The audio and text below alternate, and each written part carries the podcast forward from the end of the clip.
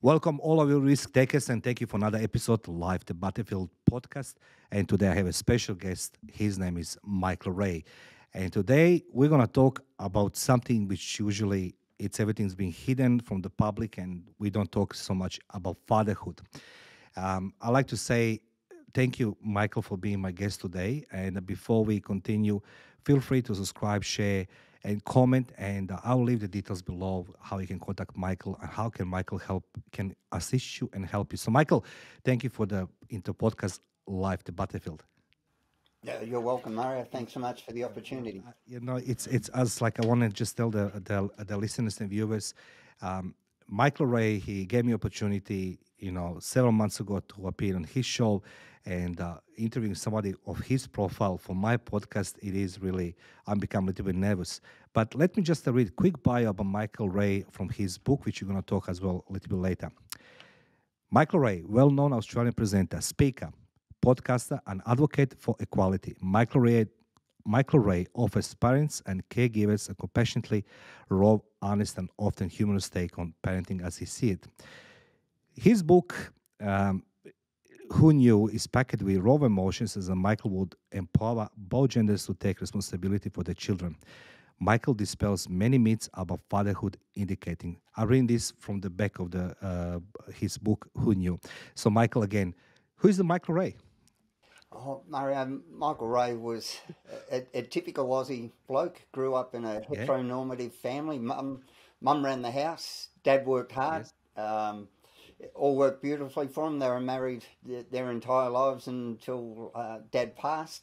Um, Mum didn't even have her, her license until my dad had a stroke later in life because Dad would do yeah. everything outside of the house. So you know, mum raised three kids. Two of them turned out okay. One of them's a, a bit a bit dodgy, but um, yeah, couldn't have been more of a blokey bloke. Uh, grew up in a hyper masculine uh, world as a, a, bodyguard, bouncer, and uh, elite level strength and conditioning coach, where it was you know yeah. if if one bloke could drink ten beers, I had to drink twelve, and if one bloke could fight ten blokes, I had to fight twelve, and just all of the ridiculous things now that I look back and realised it was just um, stories that I was telling myself about who I needed to be rather than who I actually was, and that desperation oh, to belong. Takes courage. Look, takes courage to to admit these things. You know, particularly when you're a very well known person as yourself.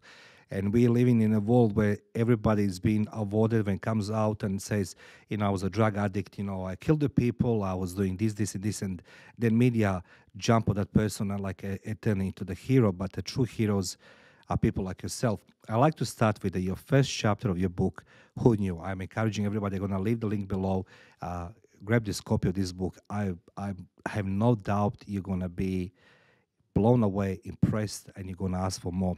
So, Michael, my question is about Murphy Law, and this is your chapter starts, and your chapter actually depicting uh, what you exactly said. So, if everything could go wrong, everything was gone wrong. So, your first chapter says that you are going through very traumatic experience in your life, and you took the car and go on driving, and then have a car accident, and many other things happen to you. Do you mind to share with our viewers and listeners how did you def- define how did you define it uh, murphy law i apologize i'm laughing but you know like i'm seeing you you're healthy now and, and here in front of me about reading the book like uh, trust me I, I, I couldn't i couldn't hold my tears you know honestly so you know feel you know murphy law and michael ray i became a dad at, at 49 years old completely by surprise I, I thought it had passed me by after a, a short-term relationship suddenly, you know, the world the world changed. I had to uh, readjust myself. But then six months after uh, my daughter was born, the the relationship fell apart for for whatever reason. So there I was thinking I had it all. Suddenly it had gone. I've been extremely tired, working eighty hours a week because um, my partner had a few other children from a yeah. previous relationship. So again, my example was to work hard, work 80 hours a week to try and provide. And I was extremely tired and just kept, no, no, no, just I've got to work. It's not about me anymore. It's about the family because that's how the example I saw from my dad. He did everything for the family. Then when we broke up, uh, I was pretty gutted. Didn't get to see my daughter for for a few weeks, and uh, left the the family home. Was back staying at my mum's, and uh, decided to go out for a, a, bit of a drink, which went for a few days. Drink, little bit drink, right? Yeah, yeah, back in the day it was. Yeah, so it lasted a few days, and then uh, woke up at somebody's house and decided uh, I think I'm sober enough to drive home. And on the way home, uh, about two o'clock in the morning, I had an accident. Hit a tree, swerved to miss a dog. Was fine, but the ambulance turned up. a little bit of blood in the ear because I had the window down. I had just cut my ear, but the airbags didn't go off. No biggie. And so the ambulance said, "We just want to take you in to scan your neck, yes. just to make sure." So I said, yes. "Okay." scanned me from the neck up, came out a little while later, said, We want to p- put you back through from the waist up. No biggie. Back in. I waited till about four o'clock in the morning. I thought, Oh, I'm done. I'm just going home. I'm hungover. I've had enough. Got a taxi back home without seeing the doctor.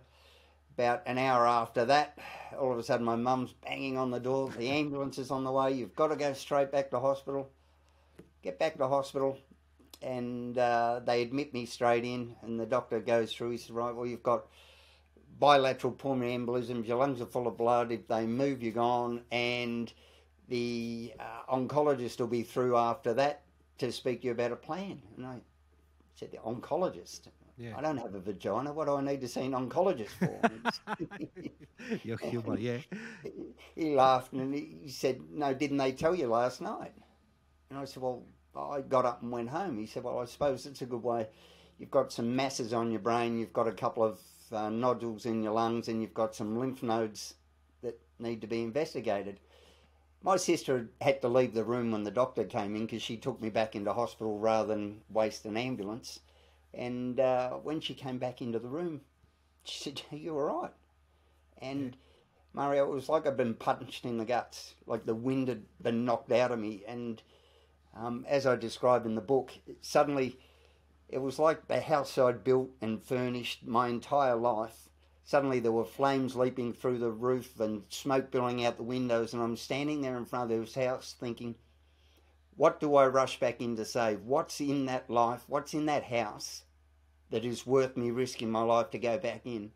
And the only thing I could think of was the impact this was going to have on my daughter, on my mother, on my sister. Nothing else mattered, and that's why I said this. Um, you know, it, it's a gift of clarity through crisis. This crisis suddenly, all of the stuff that I thought was important, all of the stuff that I thought that mattered, none of it mattered in that instant, Mario. And that that's I I call it a gift. And a lot of the times it takes us to look into that abyss you know, sadly, it takes that crisis for a lot of us to come to that realization that, gee, you know, it's not about the car, it's not about the house, it's not about the job or the title or other people's opinions of us. It's about our impact on those that we love and yeah.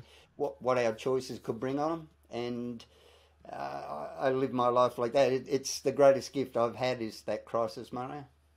Well, you know, the my next question was actually you know, as if we agreed on on a concept. It was literally the courage and the fire, and being in position as you were, you know, a couple drinks extra, a couple days awake, have the small car accident, but that small car accident actually revealed a potential um, life-threatening condition, medical, right? And uh, it, it is it is absolutely, you know, makes you your life you question everything, right? You question your existence, your, your friends, and everything else. So, what's happened after that? You know, obviously, you know, your daughter was at home, and you my question is courage under fire. That is my question, actually. You know, how did you prevail? You know, with medical conditions, and then you know, obviously, your daughter and uh, your partner leaving you. Mario, I, I was scared yeah. to death. Like I said, as a former bodyguard, I've I've actually been shot. I've been stabbed, and yeah. I've never been so scared of, at any time in my life. And it was scared about whether my daughter would actually remember me at that stage. She was six and a half months old, and I had one of the biggest fears was she would have no concept because it was a fairly acrimonious uh, split. Um, even during the yes. time with the diagnosis, I remember in court, uh, one of the arguments was, well, there's no use the daughter spending any time with the father because he may not be around, so it's no use her getting attached. Um, and some of those things were just, it was another dagger to the heart. Um, the treatment scared me. I didn't know if I could uh, endure the treatment, but then, you know, and yeah. then it was what was I going through the treatment for if I'm not going to get to see my daughter? And then it was my parent, it was all this yes. stuff weighing down on me, and it, it nearly crushed me. Mario, I like went to some dark places, and um, you know, it was horrible. And I remember saying to the nurses one day uh, as I was getting hooked up for a treatment, and um, you know, all those dreams of Disneyland and things like yeah. that. And this nurse said to me, I'm sure one day you'll get to Disneyland with your daughter. And Mario, the way the funny things, what the way they work yeah. is people from Disney actually reached out and said, We want to do a story on you. This is after the ballet school incident. And they offered us tickets to any Disneyland in the world. So we went to Hong Kong Disneyland. The day we walked into Disneyland, I was in tears. Yes. My daughter didn't know what was going. It still makes me uh, teary now. I was getting yeah, hugs from complete strangers because it was. It wasn't until that point. It was probably uh, five years later. My daughter was five and a bit, where suddenly it felt like I was through it. That uh, I was able to move forward. Yeah. So, as far as bravery goes, Mario, I was the scaredest I'd ever been in my life ladies and gentlemen, I'm talking to Michael Ray, the author of the book Who Knew. I'm gonna leave the link below, and um, I mean truly employing you to uh, read this book because, as you can sense it in this interview, and I never had the chance to interview somebody who is highly skilled and professional in, in this job, and now talking honest, raw conversation with the father, not with just the Michael Ray who is on TVs and and the newspapers, but the father itself and most importantly, we always forgetting what a life it is about. And uh, one event changed my view on a life entirely. So book Knew, please just go below and check the, the link and contact Michael as well. So Michael, your book is actually going around this incident in ballet, uh, around the ballet. Do you mind to guide us through this? What happened? Why this? Why this ev- event was actually the breaking point for you as a father?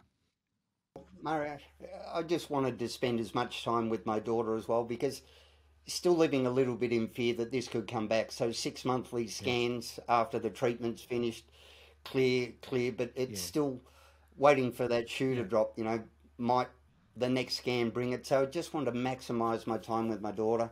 So I didn't go back to uh, full time work. I crammed everything into three days and maximised my time with my daughter, downsized everything, got rid of mortgages, just thought, you know what, I'm not going to worry about the future, I'm going to worry about yes. today.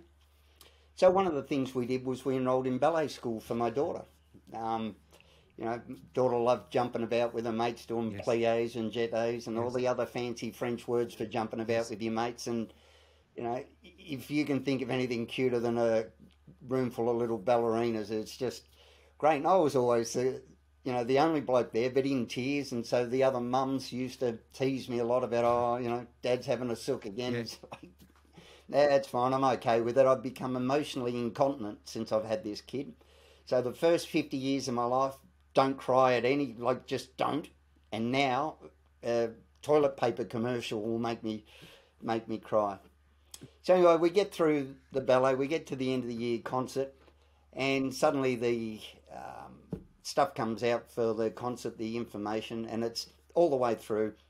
Mothers are expected to be available for the full three hours of dress rehearsal. Mothers need to ensure the ballet bun is done yes. this way. Mothers need to ensure the lipstick is this shade.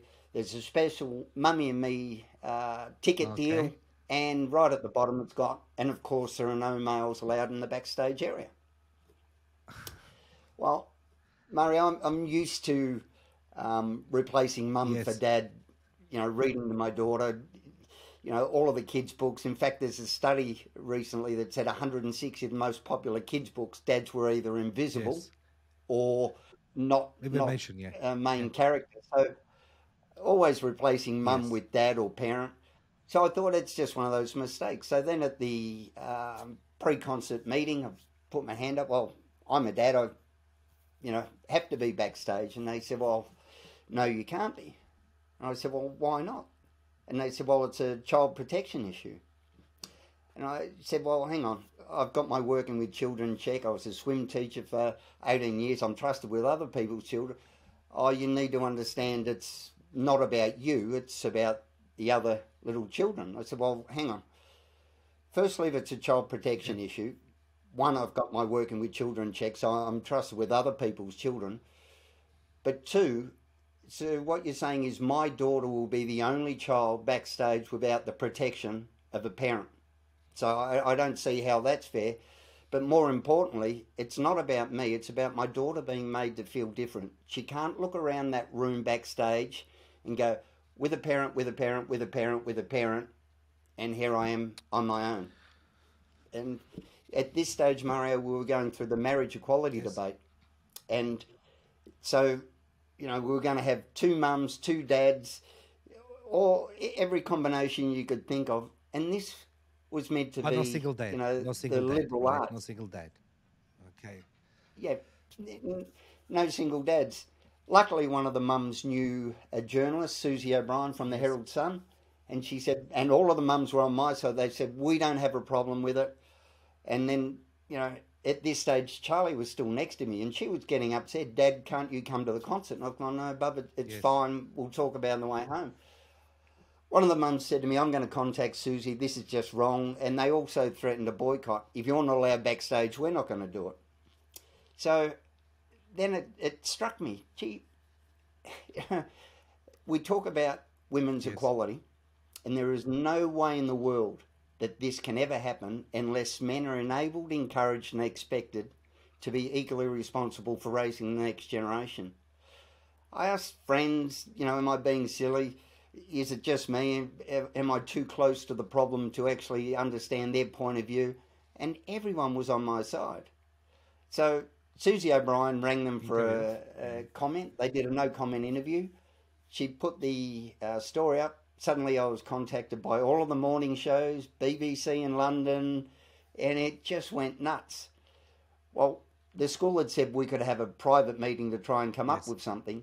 It was fair to say, Mario, when I walked in for that meeting, after all the media, it was a little bit sort of. uh, yeah. They said, we're not, you know, we, we don't appreciate all the media stuff. And I said, um, you know what you, you should do? My suggestion would be to say, because of the wonderful diversity of contemporary families and because of this outdated rubbish, we're so happy that we can facilitate this and throw off the old way of doing things and welcome families in all of the diversity in. And you could be heroes out of this. But they stood their ground and said, no, no, no, until I went to the uh, Anti Discrimination and Sexual Discrimination Commissioner and they rang them and said, it's against the law you've got to let them in. So that that's what started me down the path of becoming an equality yes. advocate, Mario, because all of these things, any speed bump, any friction, any hurdle that dads hit, guess who ends up carrying the caring load? Mums. It's it's that simple. If dads aren't enabled or expected, guess who carries it? And that's where we're at because while the majority of uh, equality initiatives were originally intended to support um, working yes. mums, they've actually exacerbated the problem because the expectation is, well, mum can work and care. You know, we have the Workplace Gender Equality a- uh, Agency in Australia that says that 70% of workplaces have a flexible work policy in place, but only 2%, 2% have targets for men's involvement in that flexible work. So, yeah. so you can have the most egalitarian relationship, equal, dad wants to be involved, children show up. Okay, mum's workplace is in the 70% that do have the policy, dad's is in the 98% that don't. What happens? It's it's you don't have to be Einstein to figure out what's going to happen. So we talk about quotas for women in leadership. Yep, we've got to go right. Fifty percent women at the top. What about quotas for men in parental leave? What about quotas for men in flexible work? Because I speak to men, and I know that I have a, a skewed world because of the space I yes. work in. But I speak to so many men that are living lives of quiet desperation, wanting nothing more, nothing more to be more actively involved, engaged, and present in their kid's life. But they can't. It's not that they don't want to, it's that they physically can't because the workplace is either uh, shaping or even dictating the roles and dynamics in the family. It's that you know, we don't have change tables in male toilets, that is Mario. That is correct. We've yes. gone back. That is correct. We've retrofitted syringe disposals in every toilet, but not change tables. So, is the inference that men are more likely to be drug users or diabetics than need to change a nappy? it's just you know, madness. And that's why I say, Dads, I love you all, and I'm not falling all over myself just because you're parenting, but you know, we need to promote dads a little bit to get them on because until fatherhood is spoken about in the same glowing terms as motherhood, and until men are recognised for the ability to raise and nurture the next generation, as much as their ability to, provide resources, their position, power, and possessions, we're going to be stuck with this. And there are going to be boys and men that miss out on what life's actually about, Murray. You're a dad. How much did your life and your perspective on the world change when Matteo yeah, yeah, came into the world? It's, it's unbelievable. Like, you know, first I become softy, of course. You know, I mean, that was the number one. And that protective protective instinct in me and everything else. But one thing while you're talking, right, I'm just thinking right now, yeah, well, Michael is absolutely right. There is no male changing room for the babies. It's only like that that uh, you know general space where you share with the females and everything else. And truth it is, I considering now to actually check these legislations because uh, I don't know what's happened with the fathers. You know, I mean, in this instance, like yourself, the the parental leave, you know, and the access to the children and everything else. So, Michael, in hindsight, all of this, what did you achieve in on those interviews? So, like one event which you're being like literally banned to be with your daughter uh, resulted that media actually comes across and you know they write a story that people can hear it. What do you think about that point in time? How many fathers didn't know that they are allowed to be the kids or they can be with the kids instead of this, this stuff, right? Mara, the, the funny thing was when it hit the media, the yeah. outpouring of uh, the same experience that men had gone through over and over and over again. Like yes. it happened to everyone, and it came from women as well. It happened to my husband. Um, men are often um, challenged or even abused for using parents' rooms because we're going yes. because you know it, it's not a sacred space for women, and a lot of the time it's because women are breastfeeding and they have curtains in there. And Charlie and I got got uh, abused once because the lady was breastfeeding. And I said, Well, there's a curtain there. If you're uncomfortable, there's a curtain. And then her yes. response was, I shouldn't have to use a curtain. I said, I agree with you. You should be able to breastfeed wherever you want. But do you really think that I'm bringing my four year old daughter into a parent's room in the hope, in the hope of seeing someone breastfeeding? If you're uncomfortable absolutely it, not yeah. Absolutely not. But, well it's, it's not it's normal to bring the, the, the, your daughter in a male toilet you know i mean? That doesn't make a sense. That's wrong you know what i mean? But mm. you know you don't expect yeah of course i agree. Yeah. But Mara, and the good thing is now a lot of men have been emboldened and encouraged to to uh, speak up. Overwhelmingly, the women supported me as well, and you know I receive trolling from as many women as what I do men. Men telling me yes. that you know I'm I'm not masculine. You know I've lost my testicles and all the rest yeah. of it. But I also get women saying, "Well, you'll never understand what it's like to be a mother because you didn't carry your daughter." And I agree with them. I say, "Look, I can't." And any man who sees their wife give birth and isn't in awe and admiration, and I was racked with guilt because it was like, how likely am I getting off on this compared to what my daughter's mum is going through? I, yes. I don't understand the mindset that isn't full of admiration. But the inference somehow that because, and I agree, I could never understand what a mother's um, connection and experience is like. But yes. I don't understand the great certainty and clarity that they can speak to my experience, to the value and the worthiness of my love and connection with my daughter as a father. So, yes. and they're not only saying that not only could I possibly never possibly feel a true love for my daughter, but they're also saying step, adoptive, foster, grandparents. None of them could love a, a child in a manner that's of the same value as a mother. Yes. But what they're also doing is they're putting more pressure on mothers to be this perfect mother. So, and women, because there are many women who have chosen not to have children for whatever reason, that don't have the urge to be children, and they're saying that somehow, well, they're flawed as a woman. So, this mythical maternal instinct, there's a parental instinct, Mario, like you said. It's a parental, yes, parental yep. instinct, yes. Once, so, it, once it happens, it, you change, change forever in, in the blink of an eye. But this maternal instinct, it does a great disservice to the hard work and learning curve that is parenting because maternal instinct implies that it's just instinctual. As a woman, you should just know it. It's easy. So all of those struggles with colic and croup and sleep deprivation and breastfeeding. Yes. If you're not good at it, not only are you flawed as a mum, but you're not quite right as a woman, is the inference there. So we need to throw all that stuff out of the window. Women don't automatically know, and they shouldn't be expected to know what to do with a child, the same as dads. If a couple brings home a baby, the first baby, uh, like, I was so glad that uh, Charlie's mum had had three children prior. So yeah.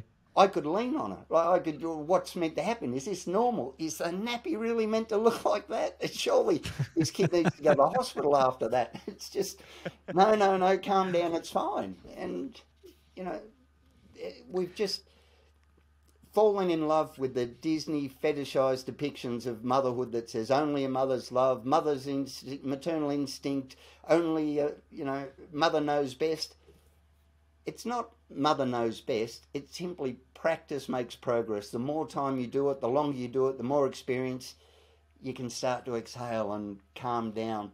You know, I even remember sleeping in the hallway or lying in the hallway watching television because I was scared I wouldn't hear my daughter cry out at one stage because I thought I had to be there straight away. And you relax after a while and you ease into the role, and it's just brilliant. Well, I just you know just you are revoking my memories. You know, I know what it means. You know, when you have this little bundle of joy. You know, you want to that protective instinct inside of you. But it's not just about mothers; it's as well as the fathers. So my next question uh, for you it is, Michael, the purpose. How much Charlie gave you the purpose to fight for your health? Mario, it, it's uh, everything. I look back at my youth, um, and especially youth of excess, yes. working in nightclubs, and uh, you know, especially in the '80s, I did security for basically every rock star that yeah. came through town, and um, you know, yes. it was a thing. And now, every time I uh, I have a hiccup, it's like, oh my goodness, I hope something that I've done in the past isn't coming back to to get me now. So uh, my daughter and I train at the gym together. She actually holds an Australian record in powerlifting uh, at 10 years old. Congratulations, so, Charlie. Yeah. So does her, yeah. her dad. So that um, thing about now it's both eyes on the task and the life at hand, but vision firmly fixed on the future. So, you know, it's don't miss anything now, but don't be doing stuff now that's not going to uh, further the mission. You know, in your military yeah. uh, thing, we can we can change the route to the goal, but the goal is to live a, a happy, long, and connected life with my daughter to be there. Because I'm 50 years older than her, Mario, and my next uh, goalpost, should she choose to have uh, children, is to get to do it again with yes. grandkids. Well, you're on a good track, Michael. And um, my question around this uh, parenting and everything else, uh, what do you believe, or what do you know, or how many men approached you and they that you are aware that they are suffering in silence because of that non-inclusivity, diversity that can't be approached uh, or be with around the kids because they're just a male? Mara, lots. And whenever I speak, I speak to a lot of organisations about yes. trying to in- increase their uptake of parental leave. We blokes here grow up, when you look at the media depictions, the zeitgeist that we grow up in, when you look at the advertising, mum approved, mum's mum's support, mum's like this, then when you look at the depictions of fatherhood, and I challenge anyone listening to think of an example of a contemporary father, apart from Bluey, who's only just showed up, where a dad isn't yes. depicted as a bumbling man child or a buffoon. Look at Homer Simpson's, Al Bundy, even right back to the Flintstones. yes. Know, just everything about dads is just a joke that can't be trusted with his own own child. And again, yes, a lot of that puts pressure back on women. Oh, you're kidding? You work full time. Yes. Who looks after your kids? Well, dad does. Oh, really? Is he okay with it? Um, because I can do a, a, French braid or a plait, and yes. I had to go and get yes. lessons to do it because man buns thankfully weren't a thing when I was a youngster. Um, but I went and had lessons to do it because I didn't want my daughter to be missing out.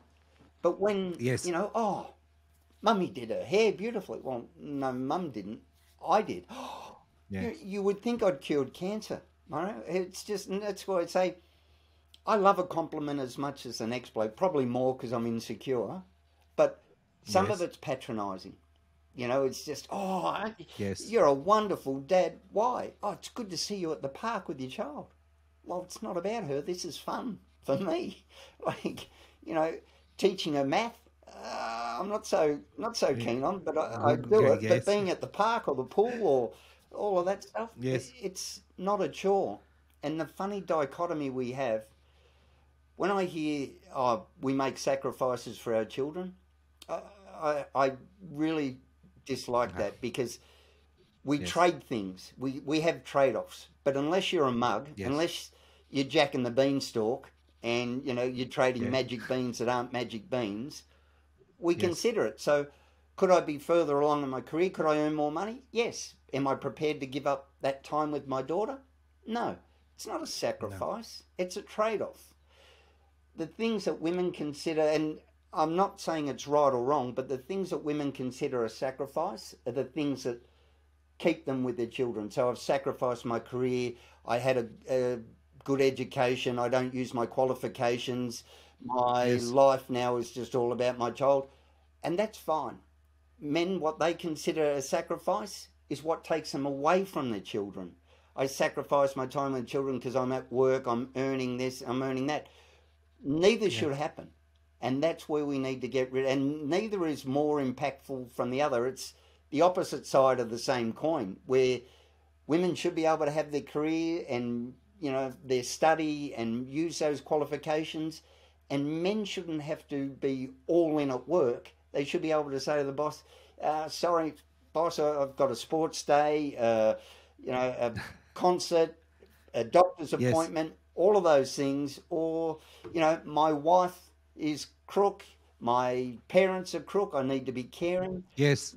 You know, it's just no one wins with each just I just enjoying talking to you, Michael. And I mean, like, uh, you know, I just want to a little bit come back to the one crucial point in your life. You know, like that that when you kiss the tree with your car and discover the uh, medical emergency for you know for yourself and everything else. What if somebody comes to you and um, says, Michael, I have a cancer. I I I can't do nothing. I you know my life is over. I don't want to fight or nothing like this. What would you tell this person? Yeah, Mario. In the space I work in, in the last two years, yes, probably lost six fathers who have uh, chosen the saddest path of all that I got yes. to know that were struggling to see their kids, and I'm a big fan of the Stoics. So you know, start every day as though it was was your life. Realize yeah. that you're here temporarily. Um, you know, nothing stays the same. you know, Heraclitus, no man can step in the same river twice because the man isn't the same and neither is the river. River, yeah. So all this stuff, and that's why I say to guys, you know, the only thing that's guaranteed is this moment. So don't put off. It's like saving things for a special occasion. Every day is a special occasion, and especially with your kids. You know, your kids grow so quickly, and you know we've heard it. You know, only fourteen percent of your child's waking hours from yes. kindergarten through to year 12 are spent in school. So if you're not there, who's influencing? Where are they getting their life lessons for? Where are their values? Where are their examples yeah. coming from? Because if you think school should be doing that in that 14% of their waking hours when you should be around, um, and another frightening statistic is 75% of the entire time you'll get to spend with your children is before they're 14 years old. 75%. So if you've got a small amount of time beforehand. It's even smaller afterwards. So you've got to make the most of it. I actually I, agree with you that one. Matteo is almost 20 years old, and as you know, and you know, to our listeners, my son, um, and you know, I barely can see him. Actually, you know, I can actually barely see him because you know, university, the you know, uh, the girls, the you know, always need to do something, and you know, the car. I'm just I'm just like an ATM. That's what it is. And you're right, absolutely right, Michael. And I mean, I think that that actually uh, fit very well into what you said. Uh, 75% of time we're seeing our children uh, before age 14, and then that's decreasing, you know, as a, as a age progressing. And then yet, Michael, you find the time to write a book. Why would you write a book? And ladies and gentlemen, I'm gonna leave the link below. Who knew from Michael Ray? You're gonna be truly inspired so, Michael, why would you write a book?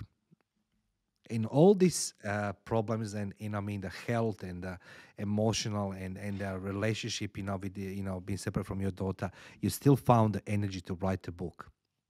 Mario, the book was actually written during our first lockdown, so homeschooling had to happen. we were, yeah, we, we, we were locked together. So sitting next to my daughter on the uh, kitchen table during lockdown. Yeah I had a lot of the stories had been published in a lot of places. I got to speak a lot of the times, and I'd had a lot of people saying, "You should write a book." And I thought, you know what, I probably should read one more than I should write one. But I'm probably the only bloke who's written like a book it, before yes. he's read a full one.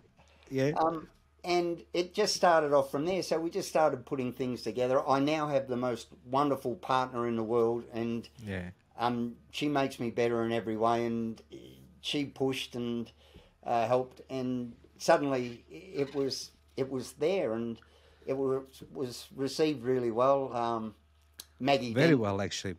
Yeah, became a, a top ten on Amazon, won an award in America.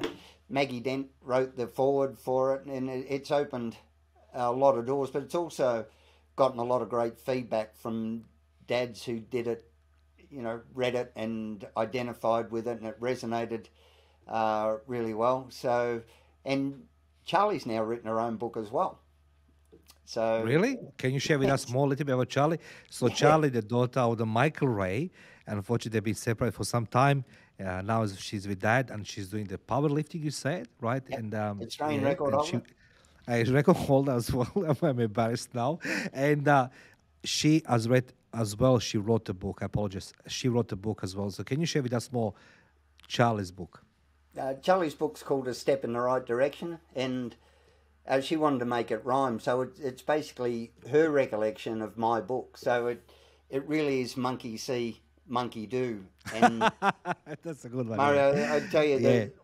nothing is it, the best self improvement course ever designed is becoming a parent. When you realise, yes. gee, I know where that just came from. I've heard that before, and it's come out of my mouth. I've seen yes that reaction to disappointment before, and it, you know I've modelled yes. it. So suddenly you become very aware of what you should uh, emphasise and what you should just ignore as noise. And that's why I say to dads, you know, I always end with three questions when I do my talks. You know, it's decide what sort of dad you want to be. Decide what stories you want your kids to tell their kids. And the, the final one is, what are you waiting for? You know, it, it's just that that simple. Some of us are great parents because of our parents, and some of us are great parents despite our parents. And Mario, I, I, know your backstory, and yeah, yeah, yeah, you know we definitely say yours is a despite. So um, mine is because I I had a, a great dad who who asked me more questions than what he gave me advice. He said, I can tell you what to do, but you know, that's because I'm me and you're you. And one of the things I suggest to parents, it's not about having all the answers and giving great advice. Take that pressure off you to start with. The quality of your child's life will depend on the quality of the questions they ask. Teach them how to ask the right questions. And that's what I always say to Charlie, you know, but what do you think? You know, Charlie come home, Dad, Dad, Dad, I did this. What do you think? I would say, well, Bub, you know me, I'm biased. what do you think of it? And yes. she'll, well, you know, everyone else likes it. Yeah, but what do you think of it? Well, I got this score for it. Yeah, but Bub, do you think you would do it different? Is there, what do you think would make it better?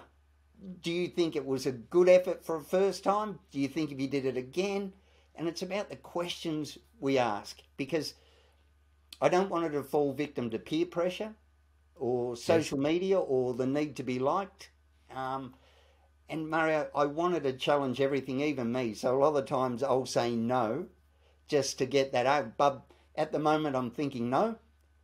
Yes. But if you can convince me why it's yes, we can go there. So what's your? You have the full right, full right. To, it's like I'm, I'm inviting all our viewers and listeners. Um, uh, grab the copy of the book. Um, who knew? Because it's it's not just Michael's story, but it's a story for every person on this planet, including the the women. You know, not just the male. But we're living in a society, as Michael says in the beginning, growing up in a very uh, patriarchal society, very uh, alpha male driven society, you know, things are changing. It needs to be changed. And quite often we oversee it, fathers as a role, as a par- parent or as a father being next to their child, you know, particularly opposite sex and uh, being looked differently. So, Michael, you know, you wrote a book, Charlie wrote the book, she hold the records, you know, and everything what you did so far, like you know, the suffering, everything gone, you kept the humor inside of yourself, you know, and I doubt that anybody can come to you uh, and say like you know life is difficult life is hard and everything else but i like to ask a different question because you're living in in the state of victoria how was it difficult to be the parent during the longest lockdown in human history the first lockdown we could wear it. We didn't know what was going on. We believed that they had our best interests at heart. Then some of the contra indications came out. So you could go for a walk, but you couldn't stop and sit outside. You could, uh, playgrounds were closed, schools were closed, just ridiculous, ridiculous stuff. When we look back normal, now, yeah. there's no justification for it. And I understand the first lockdown, we had to get a handle on it. The information was coming from the world. This is catastrophe. We've got to do it. We weren't vaccinated. We jumped through every hoop that we're asked to do. But then the rubbish yes. started. And then what happened was I agree to you. they started to um, replace moral complexity with moral certainty. So if you go out to work you're a rubbish person, you're bad, you're harming all of society. But my family's starving. I've got to keep a roof over the head. But no, you're rubbish. But no one's supporting me. They've just locked us all in a housing tower because a few people have it. But I've got no medication. I've got no. Stop complaining. It's for the good of everyone else. You're a bad person. We've just seen Salman Rushdie stabbed. Stabbed. Yes, that's good. That's uh, what yes. cancel culture. That's what moral certainty does. What he said is bad, and that's the outcome of it, and that's what happened. And there were fringe elements. You know, we saw the desecration of the shrine. We saw the Fruit Loops with the nooses and all of those things. but they associated yeah. everyone else. If you had a differing opinion, if you had a, a, need, they castigated people and made them scared to speak up. So, you know, when you know, we were lucky to start with because we were in rural, so we had a little bit more freedom. But yes. when they were saying, you know, can't have sunsets, can't have playgrounds, can't sit on a park bench or allowed outside for one hour, they just lost it. But then they also went to the trouble of fighting uh, for the freedom of information releases. We want to see your reasons. No, yes. no, no, you can't see it. Well, if you're confident in your position and in your actions, show them why. Here's the reason why we're doing it. Not we're doing it for your good, and if you argue against it, you're a bad person. You're an anti-vaxxer. But I'm vaxxed. Well, so you know, I've had every vaccine known to man. My daughter's had every vaccine. Everyone in my family is vaccinated. But no, you're yes. an anti-vaxxer if you say that you don't support lockdowns. Well, so, someone rusty. I I'm, I'm just you know I'm as I said like you know for Bagasa you know living in New South Wales and you know during the lockdown you know my family overseas and my friends from overseas they truly asked me uh, the question what is really going on in Victoria? And like in Australia it's like it's not entire Australia it's just a Victoria it's a state of uh, uh, of Victoria and the city is called Melbourne. And what was happening there i tried to elaborate and everybody was like you know but you know all these police and the lockdowns and the media and everything else it was difficult to anybody comprehend and i think that this is now reflecting actually what's happening in economical uh, terms in uh, victoria and uh, you know less investors less ambitions ambitions across the world in to come in, in australia in the first place which leads me to my next question as a professional you are very successful um, uh, writer and you're successful presenter. You're appearing on TV and journalist. So, Michael, I have a question for you. In past two years, from day one till you know maybe a few months now, a few months ago, uh, what was happened to us that there was this connection between the news and uh, media with the people? Because what we saw, and, and I was one of them, it was that fear factor being built by media, and most importantly, the lynch by media of the people, as you say, everybody who opposed the lockdowns or vaccinations and everything else. Why is this happen? Why the media was going into that, you know, uh, fear spree, you know, uh, campaign to Mario, the people? One of the um, one of the things that used to happen with journalists, journalists who used to come from working class backgrounds, not college degrees where a lot of groupthink happens. Yes. And the media used to hold the government to account without fear or favour. Then suddenly the government started to think, gee, if we had the media on side, we wouldn't get questioned as vigorously or as thoroughly. So then we started to see governments with media departments. And the media department for a government should only be to inform the people of what they're doing, not shape the narrative and put opposition uh, opinion pieces and all the rest of it. So when the public started yes. to lose faith in government, the government's ploy, I believe, was well, let's make them lose faith in the people questioning us. So then we see the Murdoch and the Fairfaxes taking sides, trying to level out that playing field so that we see Murdoch yes. is, we can say in Victoria, is fairly staunchly against Andrews, and now Andrews won't engage with them whatsoever. So he controls the whole narrative. Won't do media unless it's a friendly piece. They attack the messenger more than the message. And uh, Donald Trump was very good at it. Fake news, fake media, and he had his Fox as supporters. Yeah. And you would see people who would get all of their media, all of their information from one source. Social media makes it even worse because it's an echo chamber. You click on a few and you just fed the yes. same narrative. This is good or this is bad. These these these people are, are worthwhile. Yes. These people are less than. So you actually become convinced yeah. that through that echo chamber that the opinion I hold is mainstream and therefore I don't have to test it as much because everyone else hasn't picked up on a flaw in in the logic. So everyone else thinks that it's correct. So I don't have to examine it any further. So I always say to people, look, get get your media from as wide a source. Listen to stuff that you don't agree with, because it's like night and day. Mario on Twitter, I have two accounts. One where I followed yes. a few uh, conservative people, and the other uh, left leaning, and it's seriously like night and day. You would think it was a parody of the two, and you know what is overwhelming on one. Yes, yes, yes, we're winning. This is so good. You know they're in a minority, and the other side is saying the exact same thing.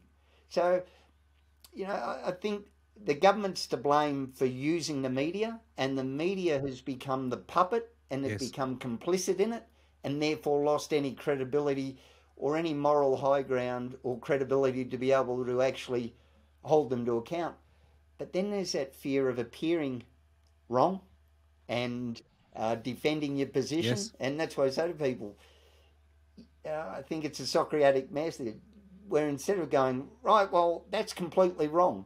Well, no, but, well, could you be wrong about this small point? Well, yeah, I, I, I think I could. Well, then if, if that's true, then what about this next small point? And then you can get five little yeses and then you get to the big. So overall, yes, what we're saying is that that's not correct. And they're still, no, no, it is correct because they defend the position. Like I said, you run at someone with your hands up, straight away they put their hands up and defend their thing. And it's, you know, don't take it personally if, if you've been duped. Oh, I'm not been duped because I'm not an idiot. Well, you've been duped. But, oh, no, I'm not an idiot. I'm a smart person. Well, I'm not saying that you're not a smart person, but what you've been fed is some lies. It's propaganda. That's how it works. Mario, you of all people, with your background, now you plant the yeah. seed and then you water it and then you let it go bit by bit. Suddenly, yes. it's it's the truth. There is a truth, eh? and you know, Michael, I'm aware of the time um, and you need to time spend with your daughter as well. So, like before we wind up this interview, because I, I, will need to have you again.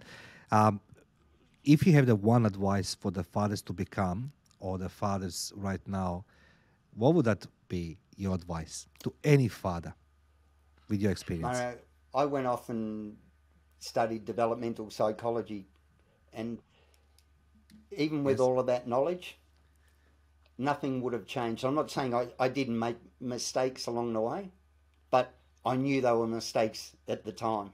So